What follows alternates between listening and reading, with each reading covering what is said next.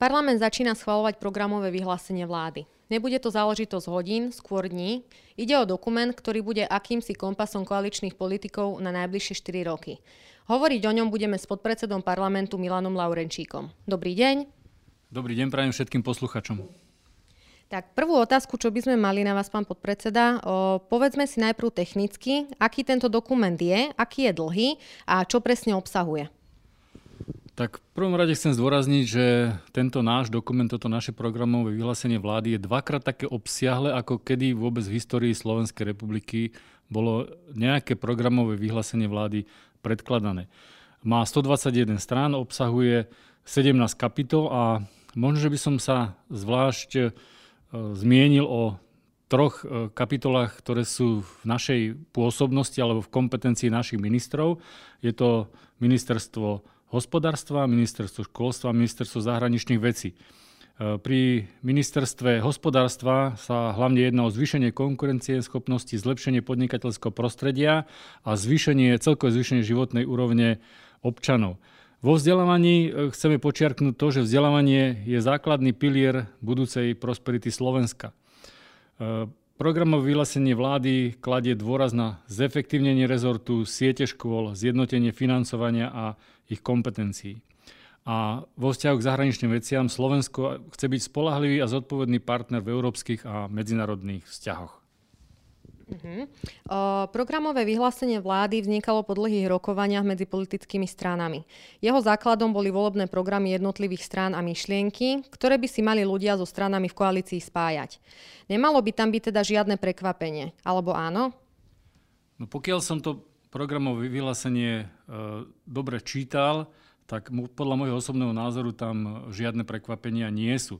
Ale určite tam bude veľa kompromisov. Jednak je to zo strany SAS, pretože my sme mali nejaký volebný program, ktorý sa samozrejme celý nedostal do programového vyhlásenia vlády a museli sme urobiť určité kompromisy, ale takisto tie kompromisy robili aj naši e, koaliční partnery. Takže prekvapenia, o prekvapeniach sa nedá hovoriť, ale e, možno tí, ktorí si to programové vyhlásenie vlády e, preštudujú, tak zistia, že jednotlivé strany museli urobiť kompromisy zo svojich predvolebných programov. Čo bolo alebo je pre vás programovom vyhlásení vlády kľúčové? Keďže tento podcast nahrávame vtedy, kedy už e, premiér Matovič e, predniesol alebo uviedol programové vyhlásenie vlády v parlamente, tak by som chcel zdôrazniť, že kľúčové pre mňa je to, že už v preambule programového vyhlásenia vlády sa píše alebo hovorí, že je pripravené pre krajinu, kde bude radosť podnikať, pracovať a žiť. Toto je motivom, alebo bolo motivom e, našej predvolebnej kampane, predvolebnej, predvolebnej kampane strany Sloboda a Solidarita a som veľmi rád, že sa stalo aj motivom nášho programového vyhlásenia vlády. Keďže som e, ako poslanec Národnej rady prezal patronát nad regionálnou a komunálnou politikou, tak e, E, tým častiam som zveš- e, venoval aj zvýšenú pozornosť. Teší ma, že nášmu expertovi Michalovi Uherčíkovi sa podarilo do programov vyhlásenia vlády dostať z tejto oblasti to, že bude vytvorená komisia na prehodnotenie samozprávneho regionálneho usporiadania, zhodnotenie kompetencií a financovania samozpráv. Následne aj významné zvýšenie transparentnosti zverejňovania v samozprávach a na záver verejné vypočutie na samozprávou nominované funkcie, aby nedochádzalo k nejakým hmlistým výberovým konaniam, ako máme viacero príkladov z komunálnej politiky. Takže v malom meste, v obci, kde sa všetci viac menej poznáme, tak to, toto bude určite jeden z výborných krokov na to, aby tie výberové konania boli transparentné a veľmi dobré.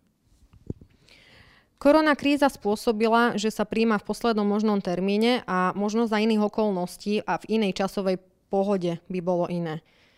Čo to môže znamenať smerom do budúcnosti? No, uh, smerom do budúcnosti snáď uh, takú skúsenosť, že aj v takejto, uh, takejto dobe, kde ozaj sme nemali veľa času na to, aby sme sa mohli tomu programu vyhláseniu vlády ako koalícia venovať uh, veľmi detailne a uh, veľmi precízne, na čo sme sa aj pripravovali, tak uh, v podstate je to, je to o tom, že aj v takomto nejakom chaose, chvate sa nám podarilo urobiť veľmi dobré programové vyhlásenie vlády. Že táto skúsenosť e, tu teraz vznikla, ktorá predtým určite nebola, pretože tie predchádzajúce vládne garnitúry mali určitý čas, mali, mali priestor na to, aby si svoje programové vyhlásenie vlády e, dokonale pripravili. My sme tento priestor nemali, v podstate sa rokovalo cez deň o korone a v noci o programovom vyhlásení vlády. Ako bude teraz schváľovanie v parlamente vyzerať?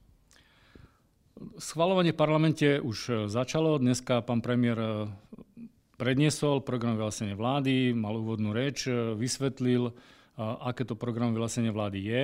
A keď prerokujeme teraz návrhy zákonov, ktoré sú v skrátenom legislatívnom konaní, tak sa znovu vrátime k programu vyhláseniu vlády a vznikne dostatočný časový priestor na to, aby sa všetci poslanci mohli k tomuto programu vyhláseniu e, vyjadriť a následne bude štandardné hlasovanie.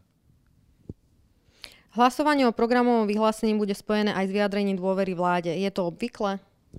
Myslím si, že toto je zaužívaná prax, že pri schvalovaní programov vyhlásenia vlády sa vyslovuje aj dôvera vláde Slovenskej republiky, ktorá je podriadená parlamentu a bez dôvery by nemohla fungovať, nemala by vlastne legitimitu v zmysle ústavy Slovenskej republiky. Takže áno, je to štandardný krok. Držíme palce, prajeme pevné nervy v pléne a ďakujeme. Ďakujem aj ja.